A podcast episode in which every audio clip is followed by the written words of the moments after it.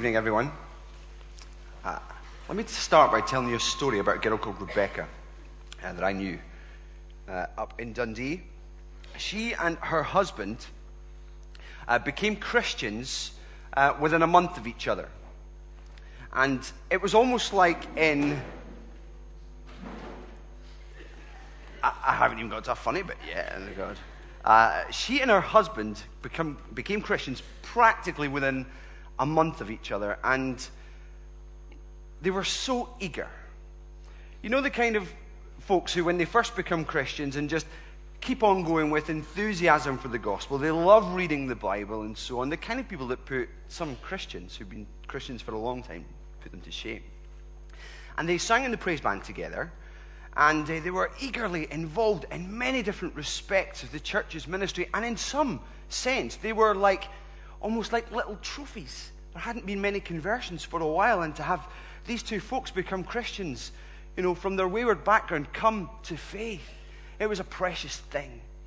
Uh, to see them renew their vows, uh, to have a Christian element to that, to affirm before God their love for each other, their devotion to His ways, to see them raise their two little children, two adorable boys, and to see their eagerness to teach them the truths of God's Word and to talk openly about their desire to train them in the way that they should go.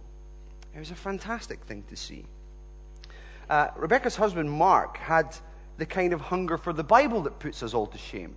Uh, it didn't matter what we were doing, whether we were just sitting having coffee somewhere or hanging about in their house, he would always have his Bible open in his lap and would hardly be engaging in the conversation with us, but he would be saying to us, Oh, have you read this? Did you hear this? And it was, it was thrilling.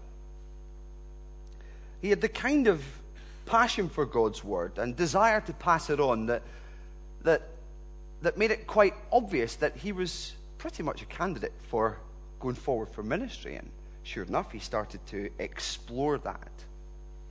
But just at the very same time that he started to explore this call to ministry and in serious conversation with a church, uh, Rebecca was working under a guy at work who kept flirting with her. And at first, it made her feel quite uncomfortable. She said she loved her husband, that she loved her family. She said she loved her Savior internally, that is. But she said that she couldn't help but flirt back. And she just put it down to her outgoing personality. But here's the thing she thought that she could get away with it.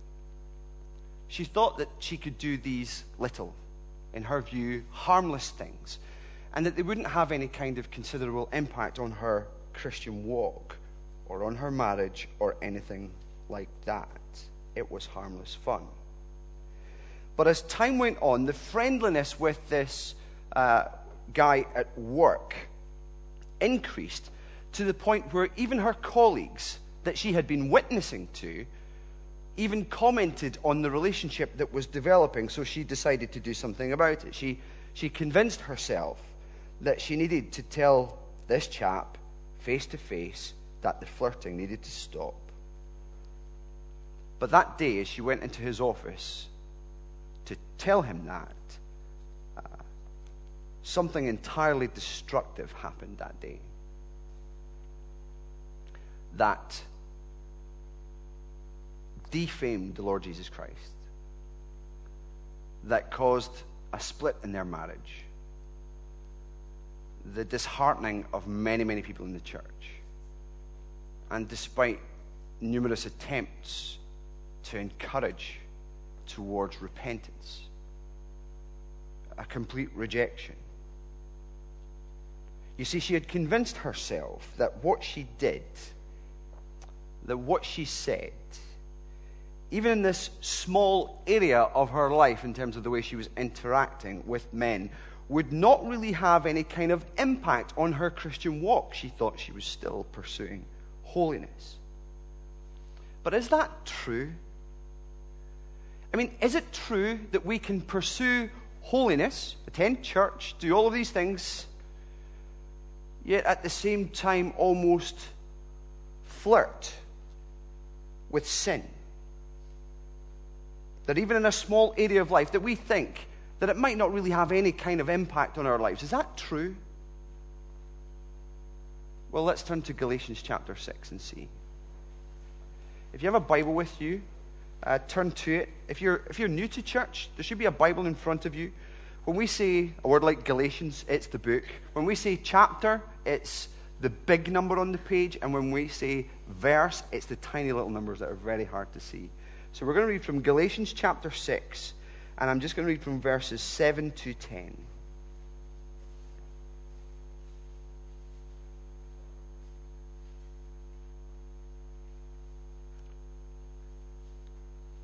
Do not be deceived. God cannot be mocked. A man reaps what he sows. The one who sows to please his sinful nature, from that nature will reap destruction. The one who sows to please the Spirit, from the Spirit will reap eternal life. Let us not become weary in doing good. For at the proper time we will reap a harvest if we do not give up. Therefore, as we have opportunity, let us do good to all people, especially to those who belong to the family of believers. Amen. This is God's word. So let me give you a reminder of the context in Galatians where we've been so far. Paul has been arguing that the blessings of the gospel are received by faith, by believing, not by doing. So by faith and not by works.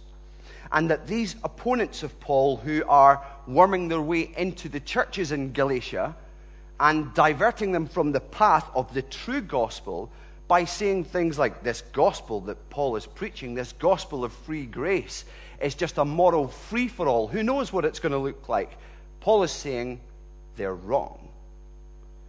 As well as that, Paul is saying that these people are free from the observance of the law in order to make themselves right with God. And, but they are not to use this freedom for self, selfish, self indulgence, but to sacrificially love and serve other people. And in this section, we see Paul is just about to, in verse 11 and following, sign off this letter with his own handwriting, but he seems to revisit two main things that he's sought to drum home in chapters 5 and 6. That is, the pursuit of personal holiness and the pursuit of Christian helpfulness. So I have two main points this evening. First of all, be good. Second of all, do good. Quite simple. Paul really wants to again counter the false teaching that has come into the Galatian churches, but he also wants to motivate these Galatian Christians to pursue personal holiness and to pursue a personal helpfulness within the body of Christ together. And he's eager to do that because actually, what Paul believes is at stake is eternal salvation. It's either eternal life or eternal death.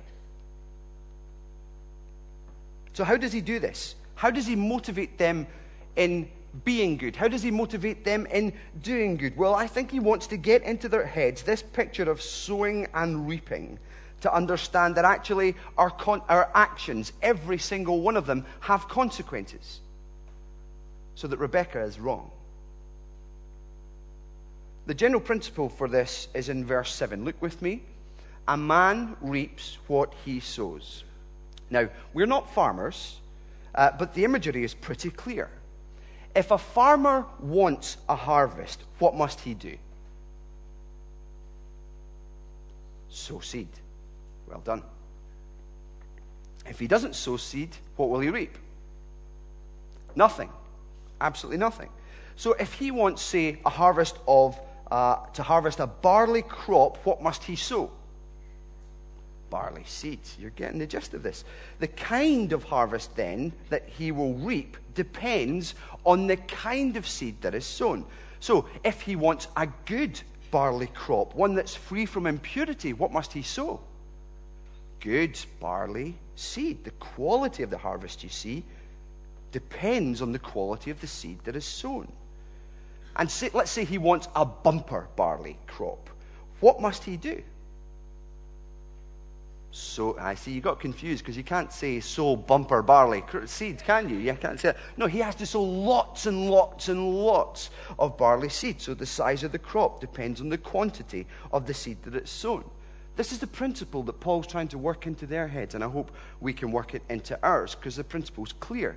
The kind of harvest that a farmer can expect is entirely related to the sowing of the seed, the kind of the seed, the quality of the seed, and the amount of the seed. What on earth has this got to do with the Christian life, you might be asking? Well, let's look at verses 7 and 8 and see how Paul applies this same principle to those who think that they can do what they want without it having any kind of impact on their hearts. So, as we look at verses 7 and 8, this is point one be good and reap a harvest of holiness. The Bible teaches us that before we put our faith in Jesus Christ, we are not free to do what we want, but enslaved, if you like, shackled, handcuffed to our sinful nature. But the Bible also teaches us that since Jesus died on the cross, conquering Satan and sin, and rose again, conquering death, so taking out our three enemies, he broke the power and dominion of sin in our lives and freed us from it. And at the same time, at that point of conversion, the Holy Spirit takes up residence in the hearts of believers. The only thing is here, the, the sinful nature isn't quite evicted at this point. Okay? Uh, the, the Holy Spirit takes up residence in our hearts, but the flesh, the sinful nature, doesn't disappear. It doesn't, it no longer reigns, but it's not yet fully removed. Anybody who's been a Christian for two weeks, or two hours even, will know what it's like, having been saved and converted to faith in Christ, what it's like to actually hanker back for the, those old sinful ways. But when faced with temptation, the Bible teaches us that we can either choose to stand up under it with the help of the Holy Spirit, or that we can give into it to the pleasure of the sinful nature. If you look back with me at Galatians chapter 5, verse 17, this is the kind of conflict that Paul has already been talking about. It's very much been in the news recently, hasn't it, about the, the, the civil war. They're now at the stage of civil war in Syria. So, two groups within the same nation fighting against each other. Well, what we have with the Holy Spirit and the sinful nature, as I mentioned a couple of weeks ago, is a civil war of the soul. They're both in residence in the same place, fighting against each other, conflicting desires, conflicting wants, the flesh, the sinful nature desiring self indulgence and sin, everything that is contrary to the Holy Spirit and the things of God, and the Spirit desiring self sacrifice and good, all the things that are entirely con- uh, contrary to the things of the sinful nature. And the reason why this is important is that the more we are aware of this conflict, the better. This is why Paul teaches us this lesson. So, effectively, what he says to us is you wondered what I was going to do with this, didn't you? Okay. That's soil. And this stand may not stand up for very long, so I'm going to do that. Okay? So, basically, what we have in this text are two fields. Okay? There are two fields. And it tells us that these fields are, let's say, this field is the Holy Spirit, and this is the sinful nature. And into this field, we sow a certain kind of seed. Who's thinking about Rolf Harris at this present moment? Okay? So we can sow different kind of seed. Now, if we sow to the sinful nature, what does the Bible say that we're going to reap?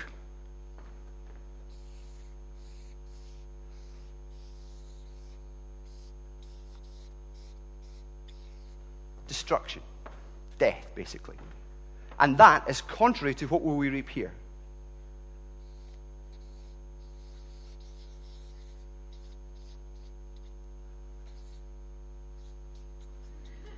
Okay? That's that represents life tonight. Okay? Uh, it doesn't normally, but it does tonight. So, these are the images that I want us to have in our minds that, that as, as Paul says here, the one who sows to please his sinful nature will from that nature reap death, destruction. And the one who sows to please the Spirit from the Spirit will reap life and life eternal. So, what does it mean to sow to please your sinful nature? What is this? What might this seed actually look like in our lives? Well, a young unmarried couple sow to please the sinful nature when they get caught up in the passions of the moment behind closed doors and engage in sexual activity. That's sowing to the, the, the sinful nature. Or a man who dreams about getting a promotion can sow to the sinful nature when he starts to lie about other potential candidates in order to make himself look better. Or a woman can sow to the sinful nature when she, secretly despising another woman in the church, can start to spread gossip about her in order to defame her. Or a husband and wife who allow resentment to build in their marriage without ever resolving their differences can sow to that sinful nature by refusing to forgive one another for past grievances. That's what that can look like. What kind of harvest do we expect to reap? Those who sow to the sinful nature from that nature reap destruction. So corruption takes place. It's a word that refers to decay not just in a spiritual sense in the Greek, but also even in a physical sense. It's almost like the kind of warning that you get on a cigarette packet. You know, smoking 40 a day for 40 years, you know, it's not going to have no impact on your life. Actually, it's going to have a serious impact on your heart, on your lungs, on your ability to exercise all of these other things. And we understand what corruption's like in a bodily sense. We understand what corruption and destruction look like in a, in a whole other sense. How many of us have ever, have ever had a corrupt hard drive and you've lost work? Oh, it's just me. It's, it's a sad, sad thing. You know, when in computing, when a fi- even a file can become corrupt and you lose it, or a hard drive being corrupt, even if it's one small corruption in the code or in a certain process that needs to take place, the whole thing can just be kaput. It's badly affected.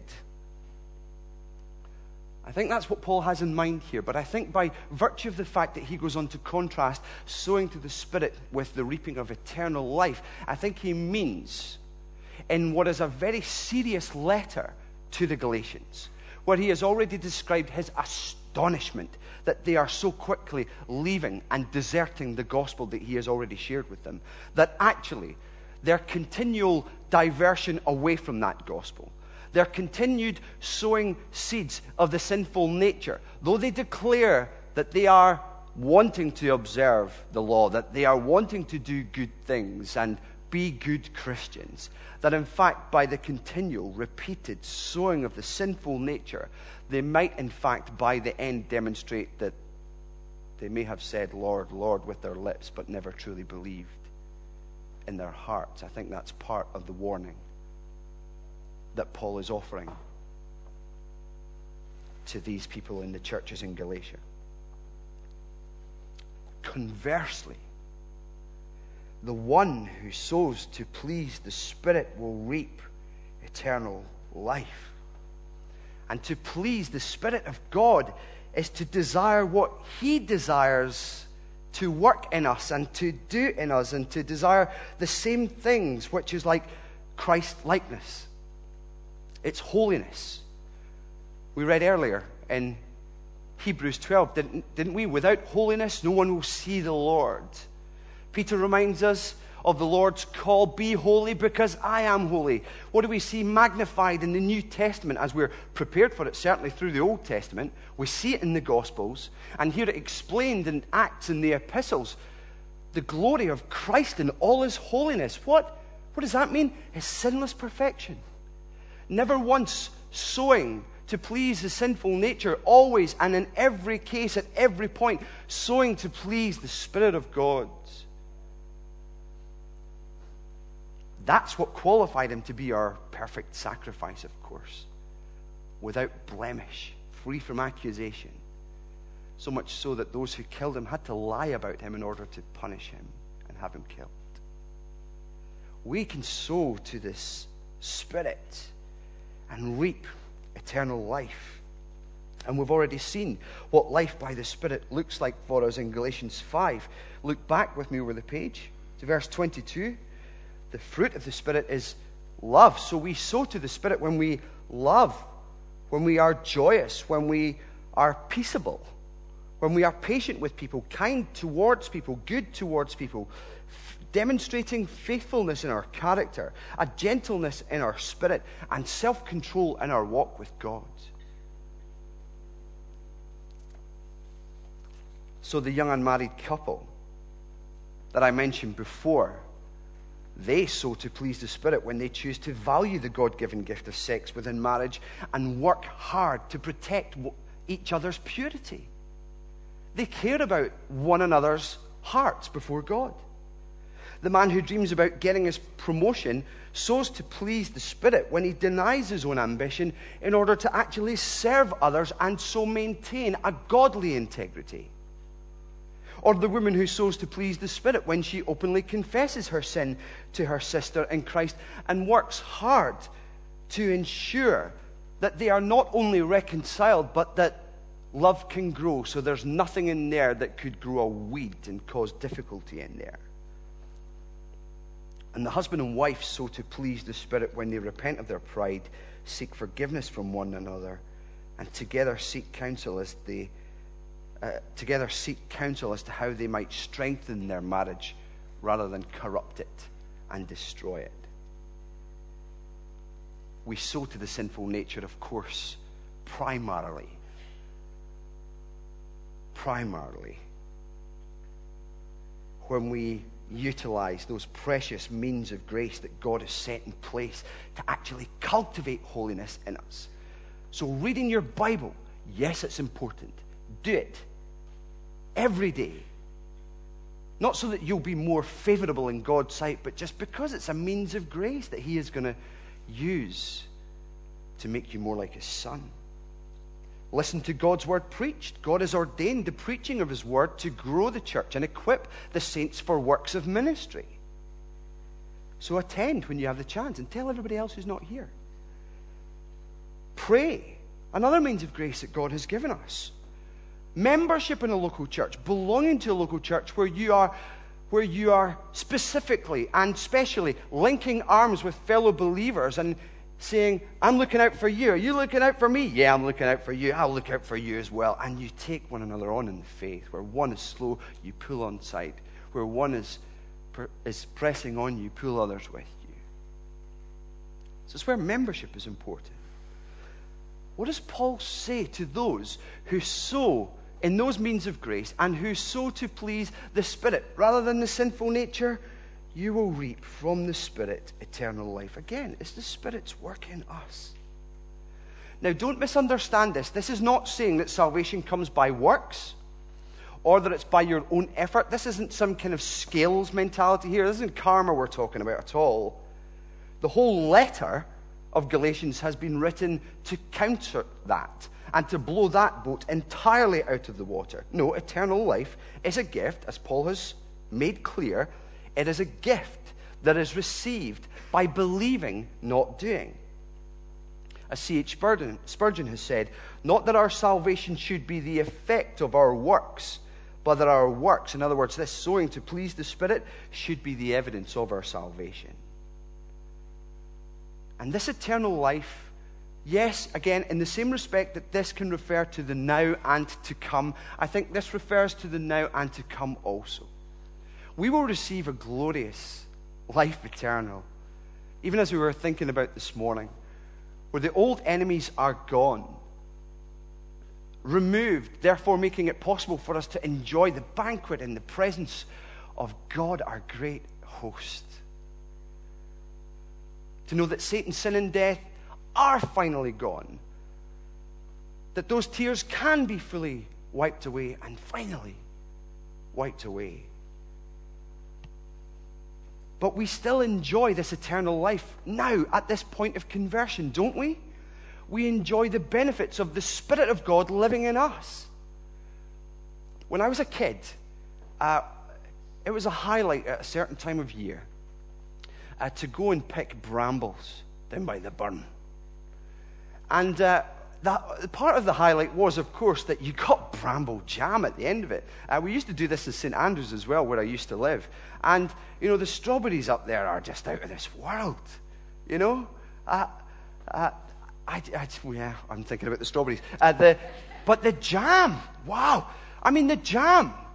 The jam was exquisite, both from the brambles and from the strawberries. But here's the thing yeah, not every bramble and not every strawberry made it into that punnet, shall we say. You know, and this is what eternal life is like in some sense. You get to pick the best before they make it into the jam. You get the taste of what is to come, don't you? It's the same in the Christian life. When we see the Holy Spirit work patience in our hearts, when perhaps a year ago we might have blown our top. When we see the Holy Spirit work a self control in us where a year ago we would have clicked that mouse, we'd have seen that image. We get the taste of the Holy Spirit's work in our lives in, in so many ways, and it's, it's a glorious thing that I think is underappreciated. We should be more thankful for the work of the Spirit in our lives as He helps us by His grace rescue us from this and lead us to this. So the question is what field will you sow in this week? What field will you sow in later on tonight? Because actually, we have just day after day, week after week, even minute after minute, we have choices before us, don't we? Where we have the opportunity or the desire to sin, the opportunity to sow seeds to the sinful nature, the opportunity to sow seeds to the Holy Spirit in what field will you sow? And will it be possible, might it be true that God's word to us today, warning us that a, a man reaps what he sows, might just help us in this regard? Because the warning is clear. We're a very self deceived people. We can be unaware of the fight and unaware of the temptation at times. Paul says in verse 7 don't be deceived if we think we can sow to our sinful nature that it doesn't have any impact on our walk with God or our pursuit of holiness, we're wrong. That if we think that the sinful things that we do today have no impact on our hearts or on our desires or don't serve to shape our mentality or mindset or anything, we're wrong. As John Stott says, on the contrary, what we become tomorrow depends largely on what field we sow in today. Now, again, I would want to stress that what I'm not teaching here is some kind of deterministic principle. God's grace is such that we, in many respects, don't get what we do deserve. But Paul has already stated earlier in Galatians that God's grace is not to be abused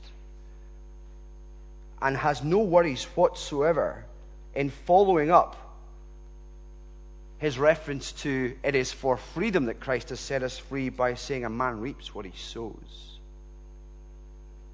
To help us in our daily walk. Understand that. And Paul says, Do not be deceived. God cannot be mocked.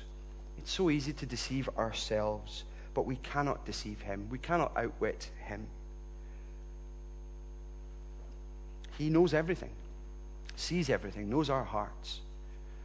And if you're here tonight, you're not a Christian, I wonder how that sounds to you.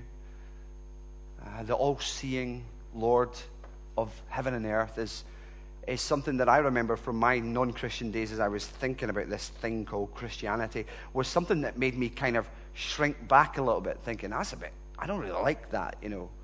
But actually, that's what it was like at the start of that exploratory stage of thinking through what's this Christian life all about. By the time I got to the end point where I was ready to put my faith in Jesus, the fact that God sees everything and knows everything about me was one of the most liberating and freeing things that I could ever think of.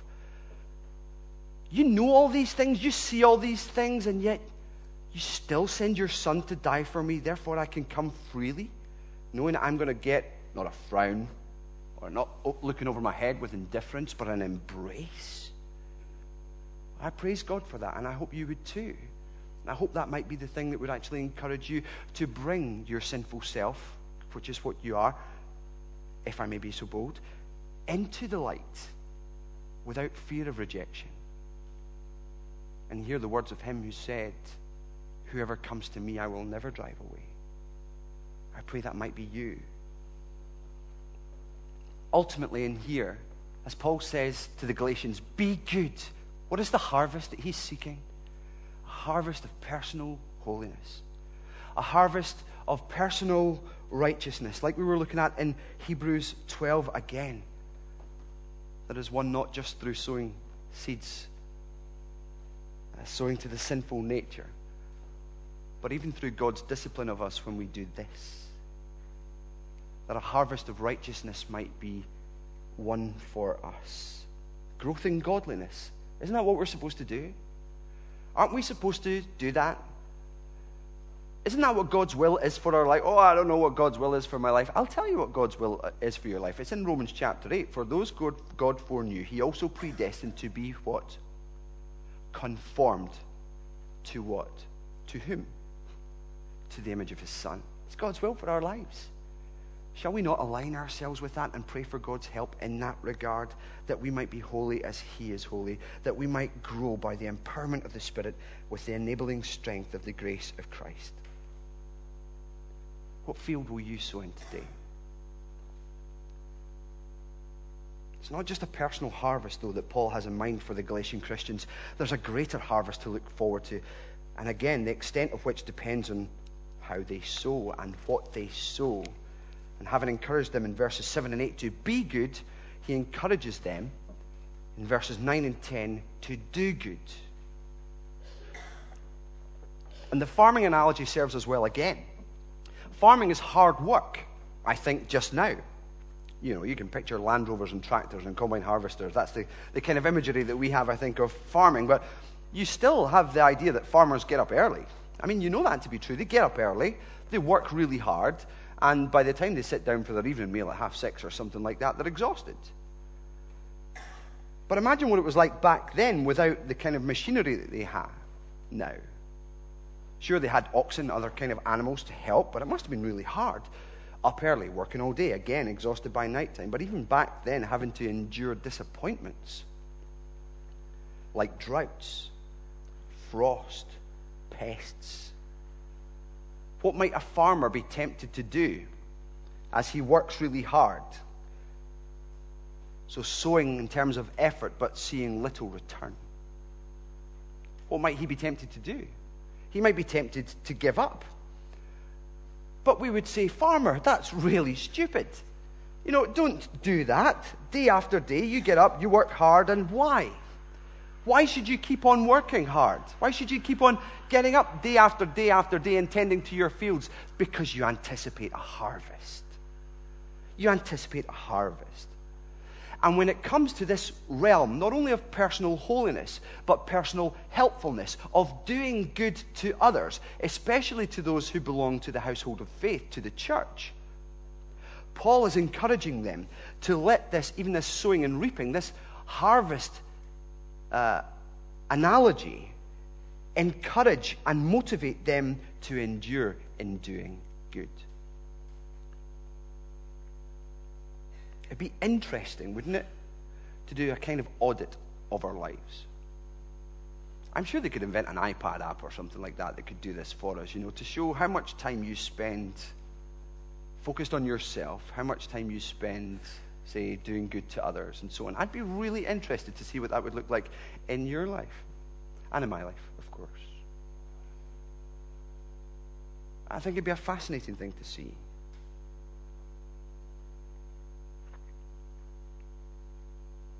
I think, like hardworking farmers, maybe struggling with those disappointments like droughts and frosts and so on, that we can, because of other things, be tempted to, to not do good works and give up on those kind of things. What might make us want to stop doing these things? Well, busyness, which can just lead to tiredness. We need motivation to deal with that, don't we? Or perhaps thanklessness in the tasks that we do do we can need, get, we need motivation, don't we, to keep us going in that regard. Or especially when it comes to criticism. You know, when we do good things out of a desire just actually to do good, and yet we're still criticized for it, then, then we need motivation in that regard. But look at verse 9. Let's not become weary in doing good, for at the proper time we will reap a harvest if we do not go up. uh, give up. Uh, Paul doesn't actually tell us what the harvest is here. But in keeping with the principle of reaping what you sow, what can you expect to harvest if you sow good deeds? Well, you can reap a harvest, a good harvest, can't you? As we sow good to all in general, do good to all, he says. We would wish to see, surely, a harvest of good in those who are struggling, perhaps those who are grieving, uh, to find a harvest of comfort for them. For those who are struggling financially, maybe a harvest of, of a financial relief for them. Uh, for the, the person with a, a busy family life, maybe a child who's disabled or something like that. What happens when we sow good? Well, we reap the harvest of and the benefits of assistance and help. So the harvest is very practical in that regard. It reflects the good that we do, and so we're encouraged to do it. But I think the, the harvest can even be anticipated on a wider scale, I would argue. I think even in terms of unity in the church and additions to the church. Because Paul's concern here is quite clearly for, the, for God's people to do good to all. And I think from the understanding that these gospel works that we do out of a motivation to be like Christ and show forth, display Christ to all, will actually substantiate, reinforce, uh, bolster the very words that we declare with our mouths. So, gospel works that reinforce our gospel words. They make the gospel visible and understandable. They don't replace the need for it, uh, they create a thirst for it. Our generosity providing us with an opportunity to proclaim the God, to proclaim the gospel, and that's very important. I know of a Christian organization who sought very hard to provide assistance and relief for those families in a certain area that were that were quite impoverished, didn't even have enough money to give their kids breakfast in the morning and things like that. And they went seeking for funding in all sorts of different places and managed to find support from local government and even from children in need. But the difficulty was, the difficulty was, even as they sought to uphold a good Christian witness, it was impossible for them because there were conditions that meant that they could not actually provide words of interpretation to the works that they were doing. That's not to negate the worthfulness of the worth of the works themselves. But still, they might as well have been good Muslims or good Jehovah's Witnesses or kind atheists. Gospel words are necessary, and gospel works are necessary. And Paul is trying to motivate them and us, I believe, through his word to see that by doing good to all, and particularly by doing good to one another within the fellowship of the local church, will be the very things that add to and reinforce our togetherness and our witness. In another letter, Paul says in Ephesians 2, verse 10, We are God's workmanship, created in Christ Jesus to do good works. Maybe you're thinking, how do we actually do good works? How do we do it? There seems like such a need. Do good to all, do good to everyone who's in the local church. That's, that's quite hard. There's a, there, are, there are a lot of needs. Well, it means everybody needs to pitch in, of course. But there are some principles in Scripture that help us in this respect that we are to, I suppose, even if you think of like concentric circles, primarily we are to do good to those who are closest to us. So Paul talks about those who reject and, and fail to care for their own family in, in uh, one of the books to Timothy and condemns them as being worse than an unbeliever for not looking out for those who are closest to them. And then, of course, we could say that those in the next concentric circle, those who are least able to help themselves. The need is great. But the greatness of the need should not make us do nothing. It should make us pick something and do it to the glory of God. A new command I give you, Jesus said love one another. As I have loved you, so you must love one another. By this, all men will know that you are my disciples if you love one another. Do not be deceived. a man reaps what he sows. When it comes to personal holiness, how will you sow? Into which field will you sow this week and in the days ahead? And when it comes to personal goodness, what harvest are you seeking? Let's pray together. Our Father, I pray that you would help each and every one of us by your Holy Spirit to sow to please the Spirit and so reap a harvest of personal holiness. And that as we seek to do good, let us not do so sparingly because of our weariness and so reap shallow relationships and a poor witness for you, but let us do abundantly good works, anticipating the harvest of a, of a greater togetherness in our church and an amplified witness to the world. This we pray in Jesus' name. Amen. We're going to